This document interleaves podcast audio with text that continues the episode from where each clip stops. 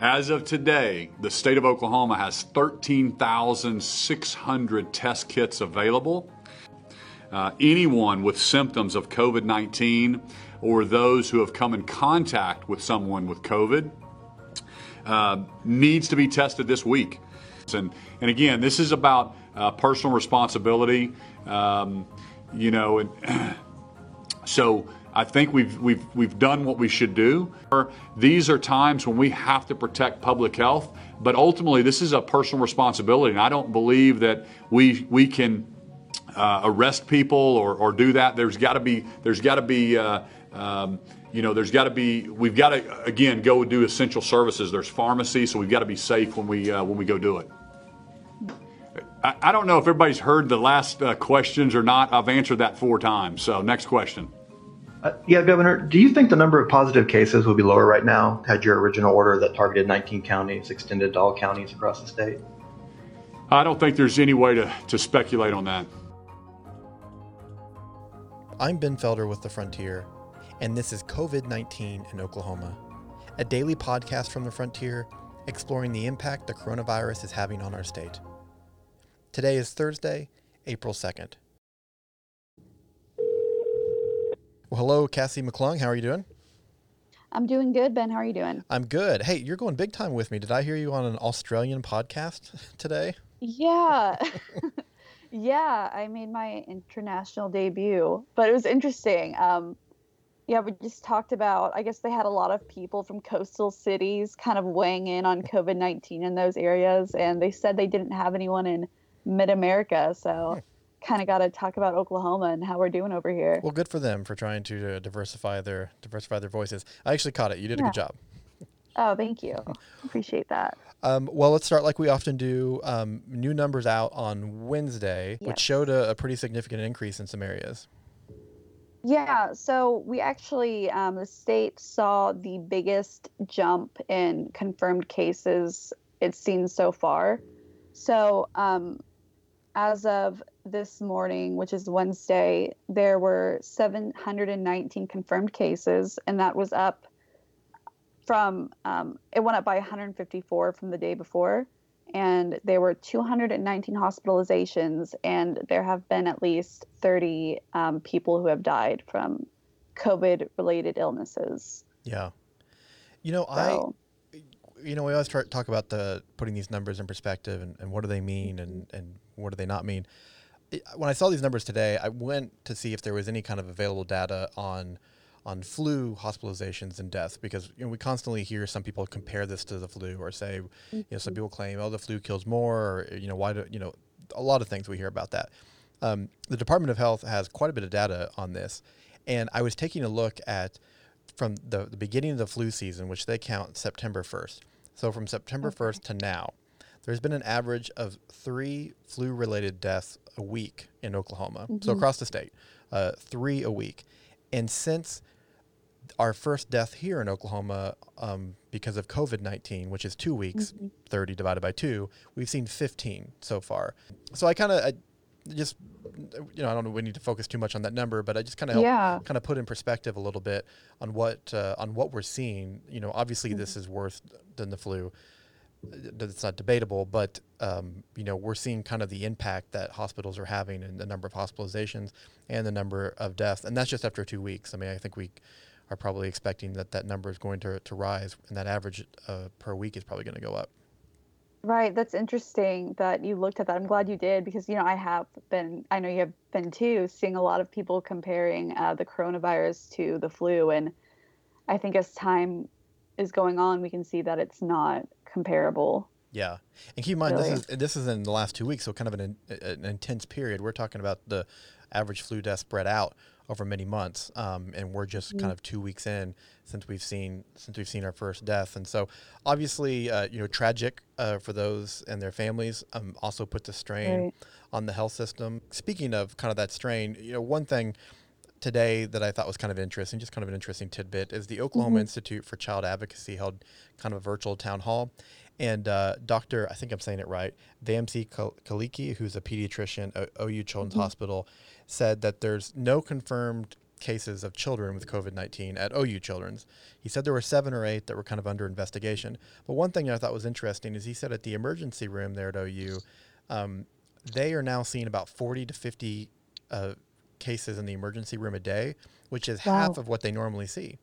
And mm-hmm. he said it kind of spoke to everyone's efforts to try to stay home and, and, you know not come to the emergency room or the hospital if they really don't need to to um, right. to kind of give uh, healthcare workers a little bit more breathing room and trying to combat COVID nineteen. So I thought that was kind of an interesting just kind of tidbit that uh, that doctors are seeing in emergency rooms. I'm not sure that's the case everywhere, but at least at OU, that uh, right. they've seen the number of emergency room visits kind of cut in half. And, and as he said, it kind of speaks to people kind of taking this seriously. And, and maybe also people aren't mm-hmm. going outdoors as much. Probably there's less opportunity for accidents. I don't know. But uh, at least there, that's kind of something that they've appreciated um, and having a little bit more space to, uh, to focus on the coronavirus. Right. Yeah, that's interesting. Um, I guess aside from you know less people in the emergency rooms did they talk about at all how this virus is affecting kids? Because i feel like we've you know been hearing a lot about those vulnerable populations people over 65 but you know what how is it affecting children? Yeah and at least here in oklahoma uh, dr kaliki said that it wasn't affecting children in any great way. Uh, like you said at okay. ou they don't have any confirmed cases and he talked a lot about how uh, you know, children can often be asymptomatic or not exhibit some of the severity of symptoms that you see in, in older adults, especially. Now, mm. he did not downplay the danger of this and was not saying that, oh, children are fine, they can they go about their business. I mean, he was still recommending that, uh, you know, families with children continue to practice, you know, you know, practice like they would as adults with social distancing and staying home and less uh, less necessary to go out. So um, mm-hmm. you we do continue to hear this. It's not impacting kids in the same way, and that uh, seems to continue to be the case at this at this point. Right. Yeah, I know we have. I think a handful, maybe fifteen or fewer um, cases in children in Oklahoma. So I feel like that's been kind of a less talked about population, and it might be just because a lot of times they're not showing the same symptoms mm-hmm. that uh, those more vulnerable groups are. Yeah, yeah, no, definitely. Well, um, in addition to the numbers today, uh, the other big news of Wednesday was uh, Governor Kevin Stitt expanded his order. Uh, mm-hmm. About 10 days ago, he ordered that all non essential businesses close in the 19 counties with con- confirmed COVID 19 cases. And in 10 days, that expanded. I think there were 48 counties this morning that had confirmed cases, or somewhere yeah. north of 40. And mm-hmm. Wednesday afternoon, he announced that he was expanding that order statewide. So all 77 counties. This press conference was interesting for a couple of reasons that we'll get into. Mm-hmm. And it was probably also one of Governor Stitt's most testy press conferences. I, I guess yeah. put, it, put it that way that he's had in his uh, his short tenure as governor. A lot of questions about why not do more or why not why not do a shelter in place or, or why not be more forceful with your order? Why not do this sooner? Um, and the governor really kind of kept falling back to this idea that I can take some steps, but really it's up to Oklahomans. He said personal responsibility mm-hmm. many times and said that this is really going to be up to individuals to to help flatten this curve. Right. Yeah, I thought that was an interesting take because I think a lot of people expected um, Governor Stitt to announce a statewide, you know, maybe a sh- some kind of shelter at home order, but he did keep falling back to, you know, he he said a couple of times I think that it's impractical to have everyone bunkered down in their homes mm-hmm. until this is over, you know. I think he said it wasn't realistic. So, yeah, he's really counting on people, you know, to limit their physical interaction and take, you know, take the responsibility into their own hands. So I think there was about four or five questions from reporters uh, during that press conference from that today, and I think, um, you know, by the fourth question, he was getting a little tired of answering it. Yeah. Well, in his defense, a bit, I will say there was at one point where he was he was asked almost an identical question right after answering it, and that's when he kind of right. said, like, I don't know if you've been listening, but I've answered this question four times. So oh no, I can't blame him. We're, we're going to move on. So a little bit in his defense there, but right. I also felt like there wasn't a lot of still a lot of clarity on on what this means and what this looks mm-hmm. like. You know, I I asked him, and this was near the end, so when he had been maybe riled up a little bit from the questions, mm-hmm. I asked him about the the order to close non-essential businesses that he's now expanded, and whether or not he thought if he had gone statewide ten days ago, if if we'd see fewer cases now. And he said there's just no way of knowing that. That was his answer mm-hmm. uh, to that. But you know, we don't have to spend much time on this because we really don't know the answer, and we're kind of theorizing right. just based on our perspective. But you know, where do you think this kind of comes from on him? I don't know if this is he's trying to appease those who feel like he should be taking forceful action, and also mm-hmm. appease those who feel like the government's doing too much. We talked about this a couple episodes ago about how in a state like Oklahoma, you may have quite a few people who, if the gov if the government says do something, they they may be highly skeptical and do the opposite.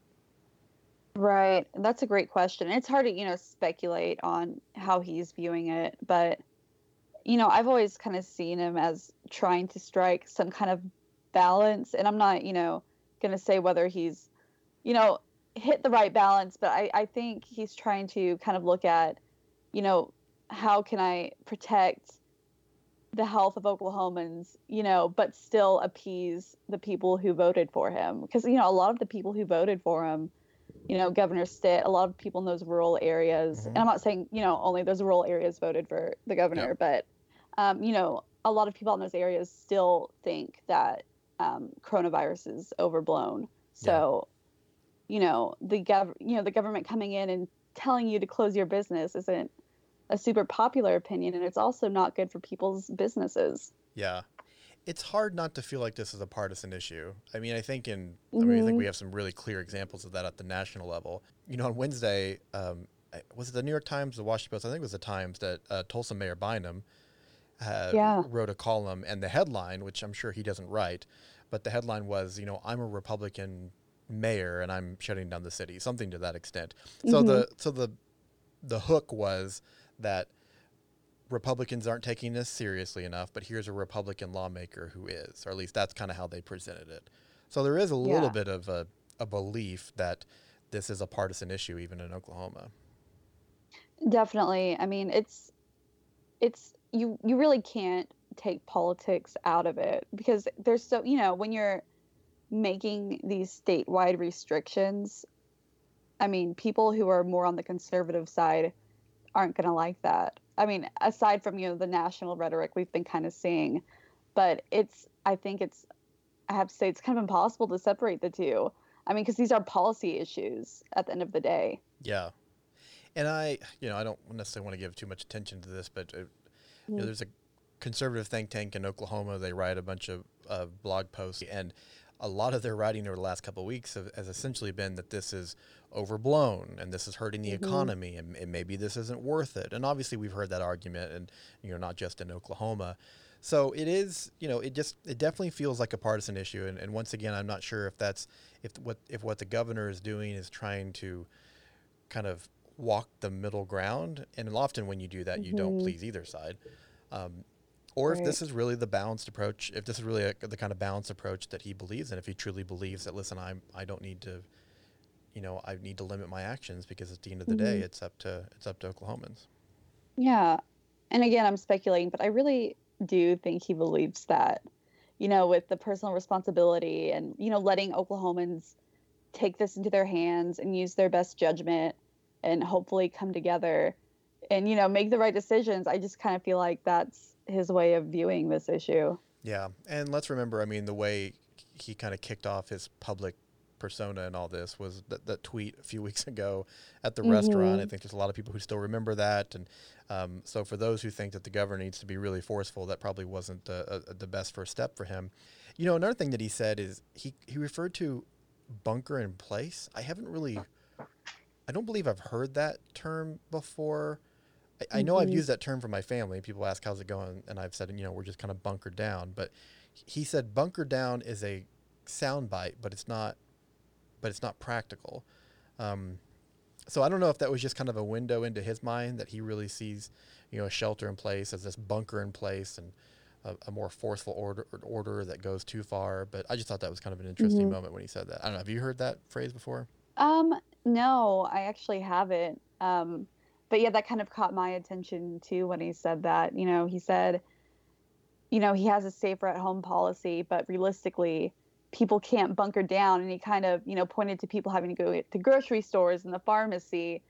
And um, yeah, and then he kind of went into everyone having their duty, even when they go out to the grocery store, to keep their social distances. So I do think he kind of views that as a very extreme move to take, kind of a last, you know, like if he can avoid it, he can. Yeah. He will. Yeah. Well, let's let's move on to some of the substance that we heard from from to, from Wednesday's press conference. So, Stitt announced that the state now has 13,000 testing kits, so the testing mm-hmm. should dramatically increase. And one thing that he said was, "quote Anyone with symptoms of COVID-19 or anyone who's come in contact with someone with COVID-19 needs to get tested this week." Quote, "If you can hear me, please begin testing these folks today." I thought that was an, an interesting statement. Right. So, you know, we've talked about modeling quite a bit um, throughout, I guess, the last week. And they talked a lot about this a little bit at the press conference today, but just how they're trying to predict how um, COVID 19 will impact the state and what kind of preparations they need to make. But they're really kind of working with an incomplete picture on, you know, how they're trying to make those predict- predictions. And part of it, a big part of it, is because the state, you know, doesn't know how many people are actually infected and what areas of the state the infection has reached. So, mm-hmm. I mean, that's a big reason why the state is, you know, working to build up its testing capability so much because experts have been telling me how important it is to trace the spread and kind of know what they're working with. And then another thing, you know, the state is trying to do with testing is uh, I'm not sure if you saw, but Commissioner, Health Commissioner Gary Cox yesterday sent that letter to private labs, um, just kind of, you know, kind of pleading with them to send in their negative testing results. Hmm.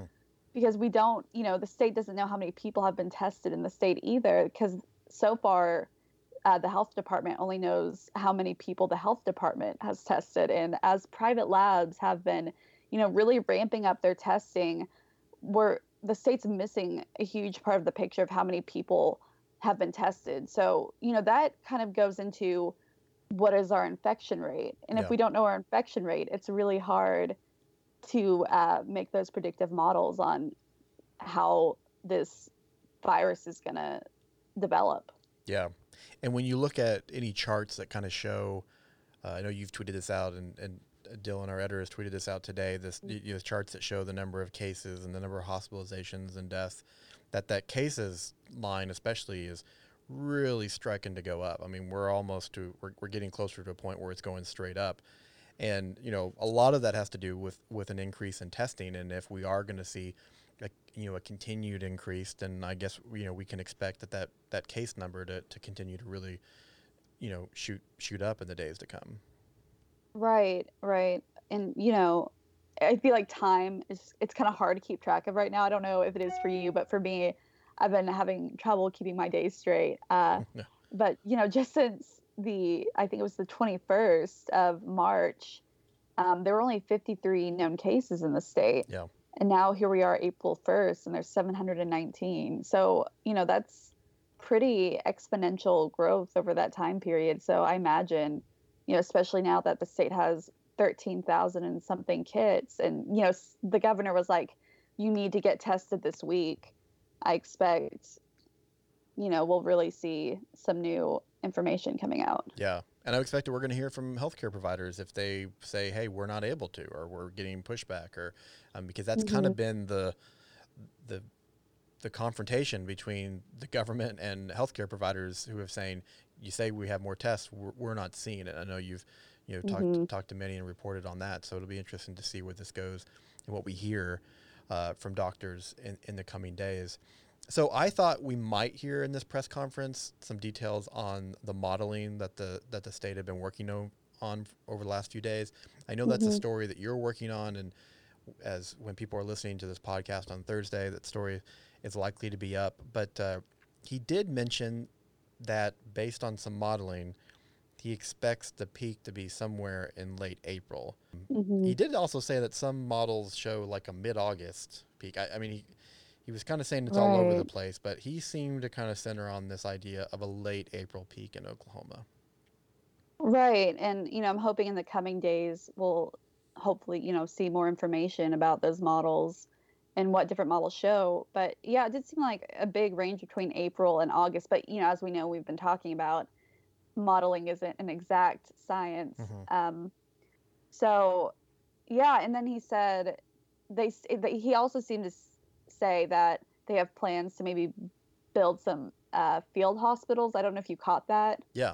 But he did mention maybe building up some hospitals. I thought that was interesting. And he said that if the peak does hit in April too, that um, the state should have enough ventilators. So I'd be interested in hearing more about that information too. Uh, one term he used, borrowing a term from hurricane forecasting, was the cone of uncertainty.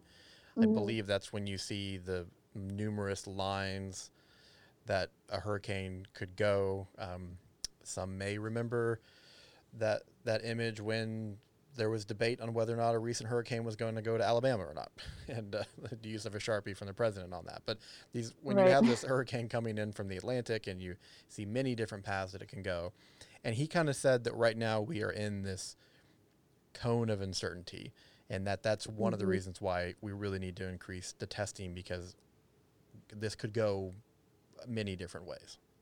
Right, exactly. So I'm kind of wondering if, you know, as the state does ramp up testing and maybe figures out kind of how many people have been tested, if that peak is going to move.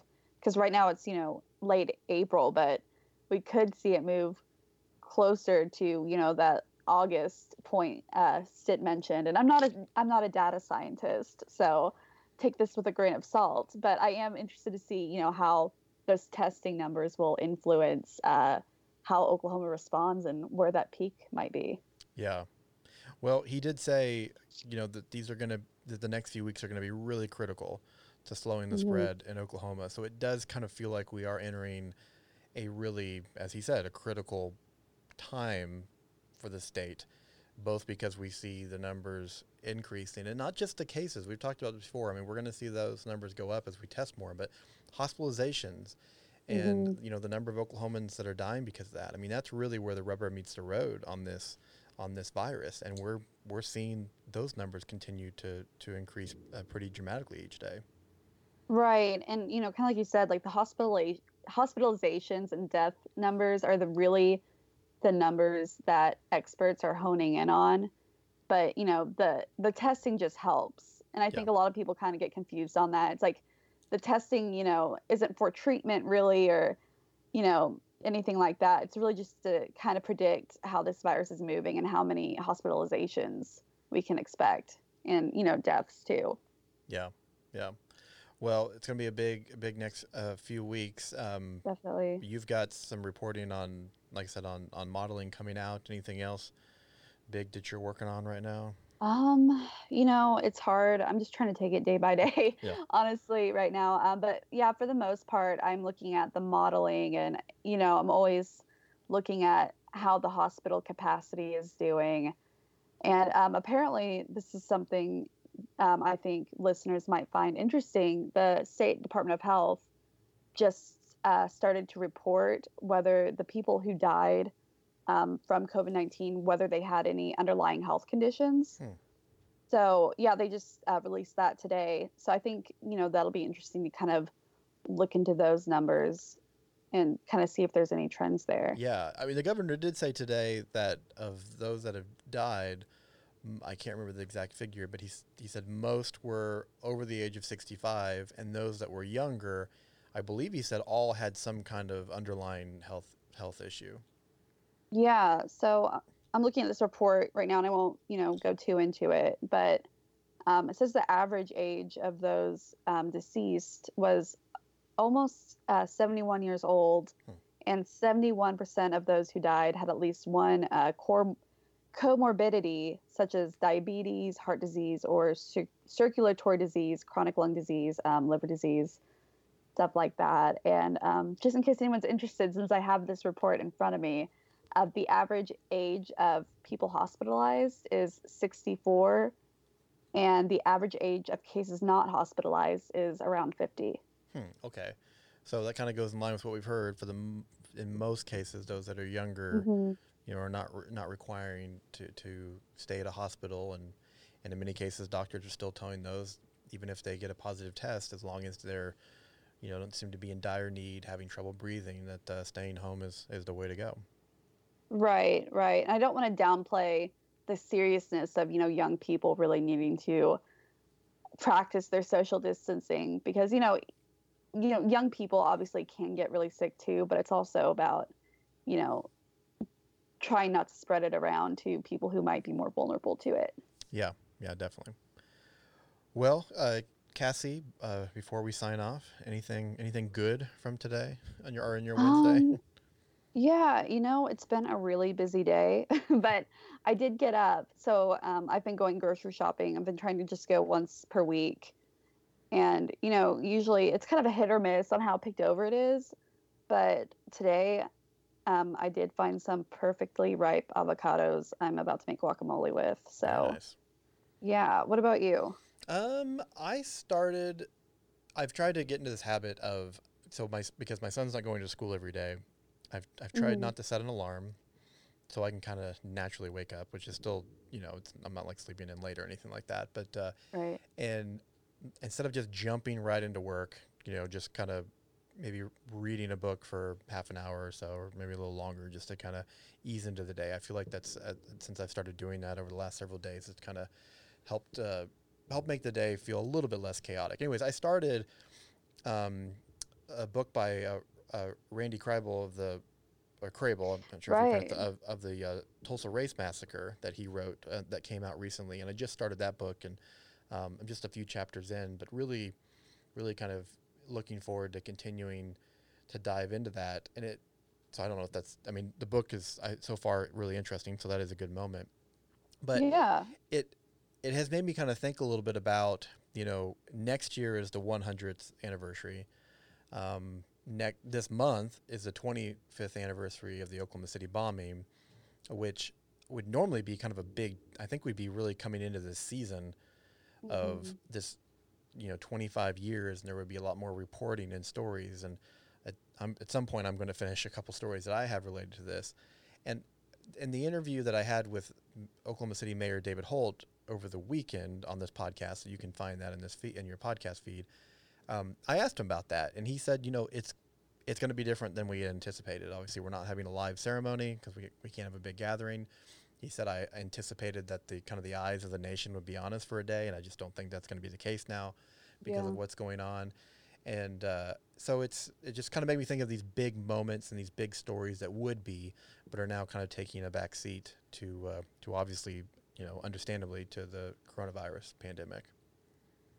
Right. Yeah, and I know, you know, that's a big, huge thing every year. And I'm trying to remember when it is, you know, the marathon. I know that was mm-hmm. canceled.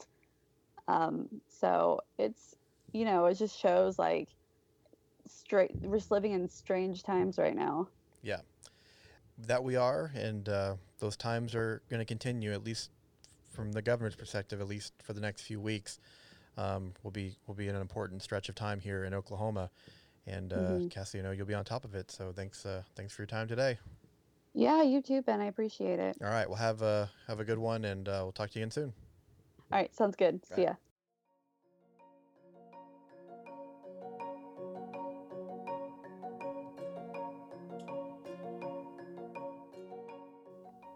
That's going to do it for today's episode.